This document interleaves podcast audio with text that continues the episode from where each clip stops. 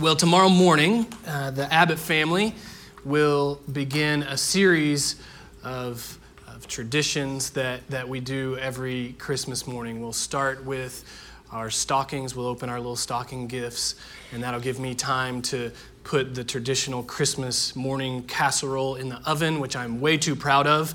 Uh, it's just, a, it's just a, a recipe off the internet, but I'm really proud of it. And so and so I'll put that in, and then we'll eat breakfast, and then we'll our, have our kids open their three gifts. Jesus got three gifts at Christmas. We don't need more than that. That's a parenting win. You can write that down.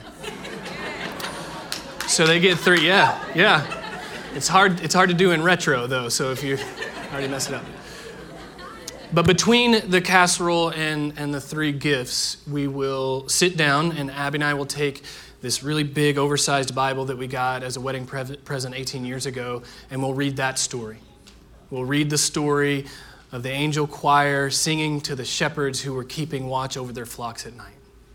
Maybe you have a similar tradition in your family growing up, and so hearing that story from Luke 2 brings some sense of nostalgia to you. Maybe you share a tradition like that today.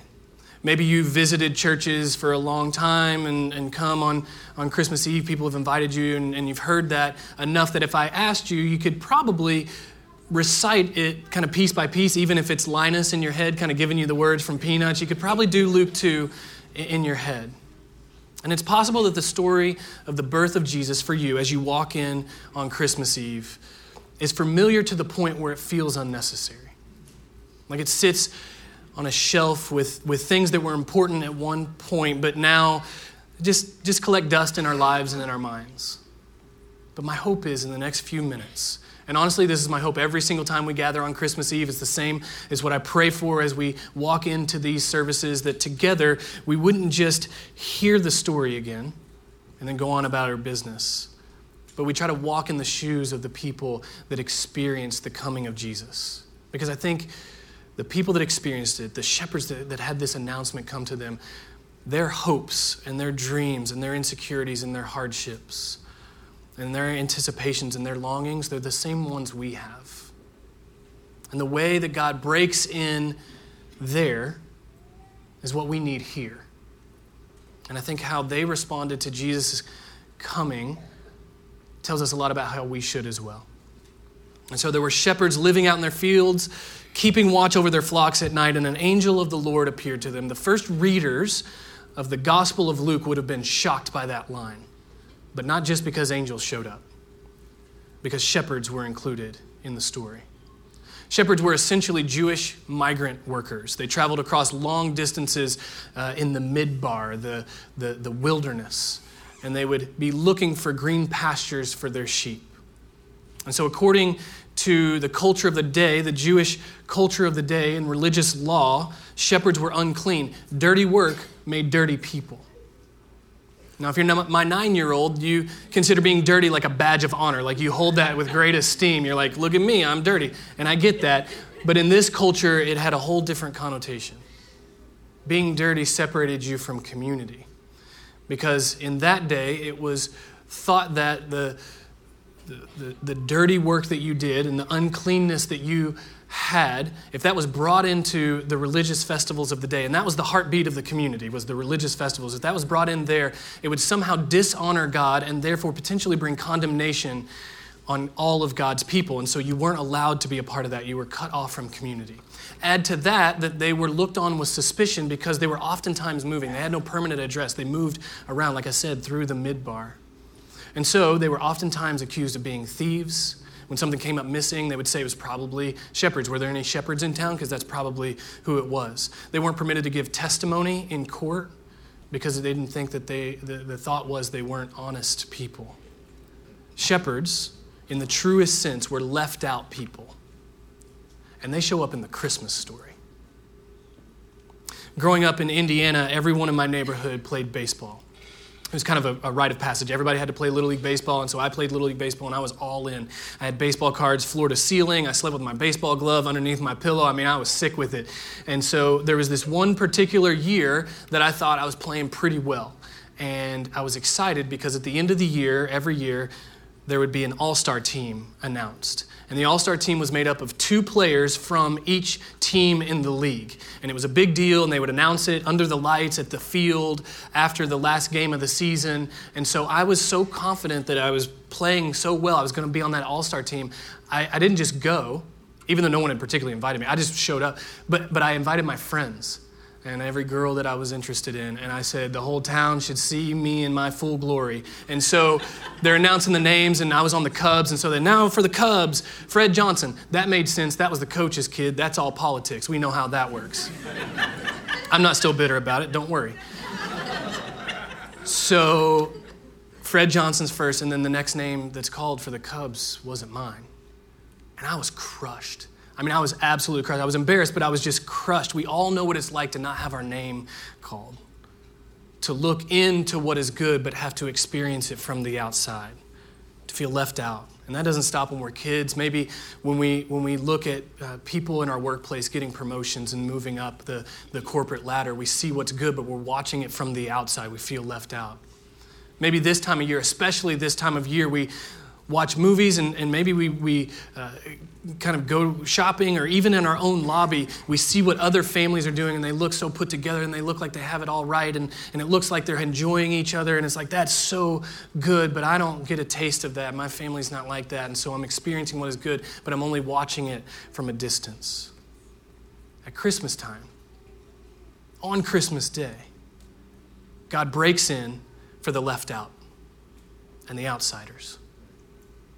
The message that you're only in. You only matter if you check the right boxes, if you come from the right place, if you act the right way, if you have the right job, if you make all the right parenting decisions, if you make it to every place on time, if you have it all put together. That idea that you only matter if you check all of those boxes off is proved untrue at Christmas.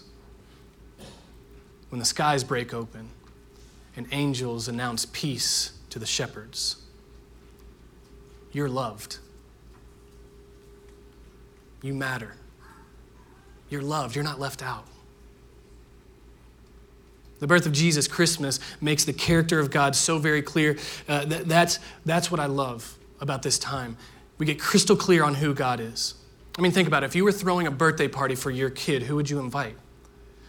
Probably people that had it somewhat together, somebody that wasn't going to cause a scene at the birthday party, someone that didn't have a past uh, of experience of being untrustworthy because you don't want to keep an eye on him while you're doing the birthday party. And then if your son is royalty, you're certainly going to invite important people, dignitaries, things of this nature. God said, I want to invite shepherds to my son's party. I say, yeah, but they're uneducated. Yeah, I know. Yeah, but they're thieves. Yeah, I know. Yeah, they, they, might, they might show up drunk. You know that, that shepherds, they're always drinking all the time out, out in the cold. Yeah, God says, I know. But this is good news of great joy for all people. And if this is good news of great joy for all people, let's start with the people who were outside before. Let's start with the weak and the frail and the exhausted. Let's start there, God says.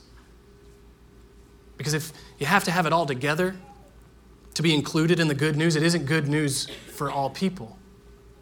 And I'm thankful that it's not because I don't have it all together. I'm not all right. If you're honest, you didn't walk in here tonight, you're not all right. And you know the person sitting next to you isn't. You can laugh, they're not going to get mad at you. And Jesus knew that. He knew we weren't all right. And so he came. And God knew this would be so confusing.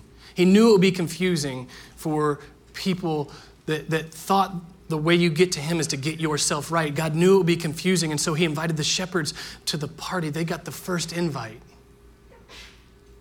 And that's what the first two chapters of Luke are all about. We see this surprise coming from God that God announces the coming of Jesus to the most surprising of people. We get an unwed, pregnant teenage girl in Mary. We get a shamed priest in Zechariah. And now we get the outsider shepherds. Maybe what you need to hear today on Christmas Eve more than anything else is if you feel left out, or if you feel like you fall short of what you should and you don't have it all together, there is good news for you. You're invited.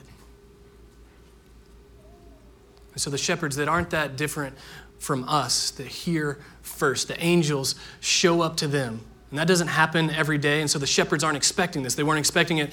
And so it says in verse 9, they're terrified. Fear is a natural response when something unexpected happens. That's why every interaction I have with squirrels is absolutely terrifying. I know you're laughing because it's all fun and games. They're cute and they're cuddly and they're, they're sweet and they have the tails. Stay woke, people. They are dangerous.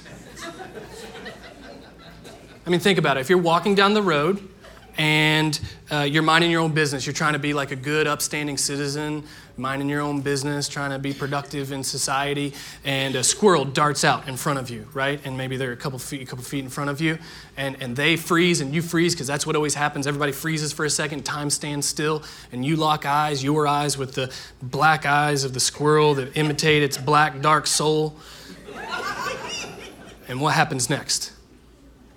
No one knows. No one knows. You don't know. The squirrel doesn't even know. He could run away, he could run left, right, he might just jump on your face and gnaw it right off. No one knows. That's why every interaction with a squirrel is terrifying because it's unexpected. The other day, I was uh, we have a, a, patio door in our bedroom, and out back we have bird feeders, uh, and, and so I feed I feed birds because I'm turning into my grandfather. And uh, as soon as I start polyurethaning things for fun, the transformation will be complete. And so, anyway, I open the shades because that's what I want to see first thing in the day after I make my bed, of course. I've talked about that before. I open the shades and I want to see birds. You know what I see? Right, but yes, right, right in front of the glass, one, one squirrel, boldly standing up on his back feet, cocked to the side like this with a nut in his hand. And he's just staring at me.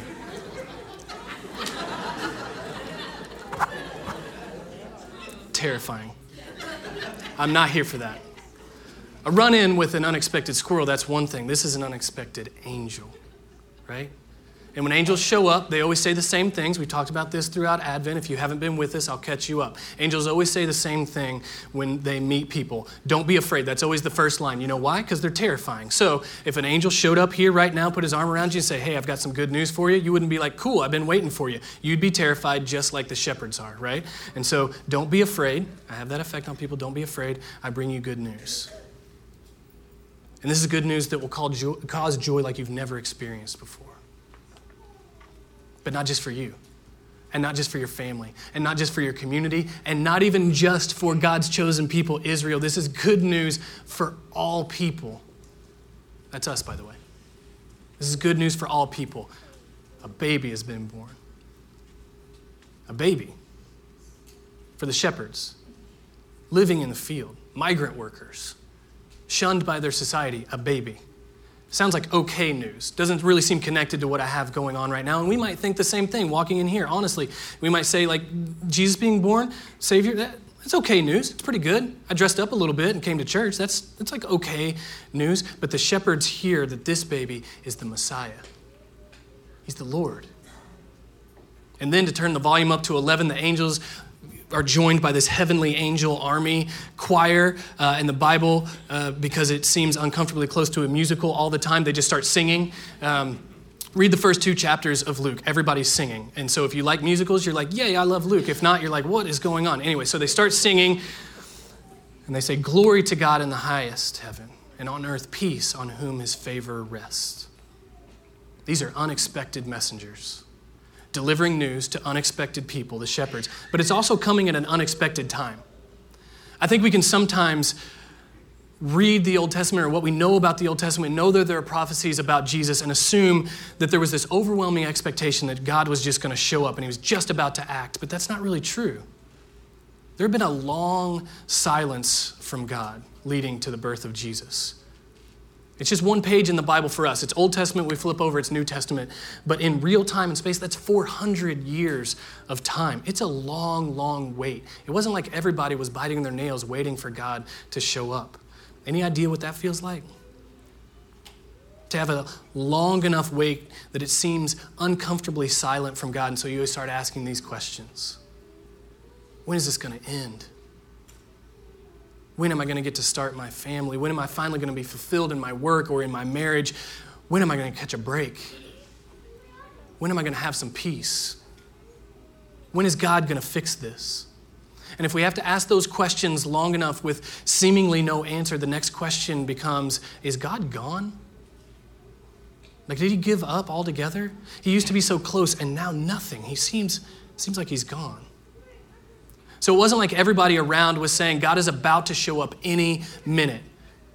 And you might say, well, come on, you've got all these ancient writers, you've got the prophets who talked about Jesus coming and the expectation that God was going to return and set things right. Yeah, that's true, but the end of the Bible says that Jesus is going to return and he's going to undo everything that is wrong with this world and he's going to reign forever and forever. But how many of us expect it tonight? So there may have been this intellectual expectancy, but that night people weren't waiting around for God to show up. 400 years of silence will do that to people. It'll make the truth sound like a lie, and it'll make lies start to sound like the truth. Uh, there's this lie that God is distant, that He's uncaring, or that, He's not there at all. But that lie falls apart on Christmas. That's because, in the words of the great sages of our days, the Berenstain Bears, no matter how hard you try, you can't make truth out of a lie. God broke in with the truth of his love with the birth of Jesus. He broke in. And a lot of us aren't familiar with that kind of love. We kind of maybe get glimpses of it, but we're not really familiar with a love that totally comes after us, that absolutely pursues us. It's what we want. I mean, if I asked you what type of relationship you want, you might say, Well, I want one where I'm supported, where people come after me, where people don't give up on me, where I don't have to be at my best, but I'm still loved along the way. It's the type of relationship we want, but a lot of us are unfamiliar with that. Some of us can't even fathom that anyone would love us that way, let alone the creator of the universe. But Christmas reminds us he does. He loves us that much. No matter how outside you feel, no matter how long you've been waiting and hoping, even if you've been waiting so long you wonder if God is ever going to show up, if he's ever going to come through. God does show up to unexpected people at unexpected times. So, how do the shepherds respond to this news? When the angels had left them and gone into heaven, the shepherds said to one another, Let's go to Bethlehem. Let's go see this thing that has happened, which the Lord has told us about. And then, verse 16 so they hurried off and they found Mary and Joseph and the baby lying in a manger. They hurried off. I love this.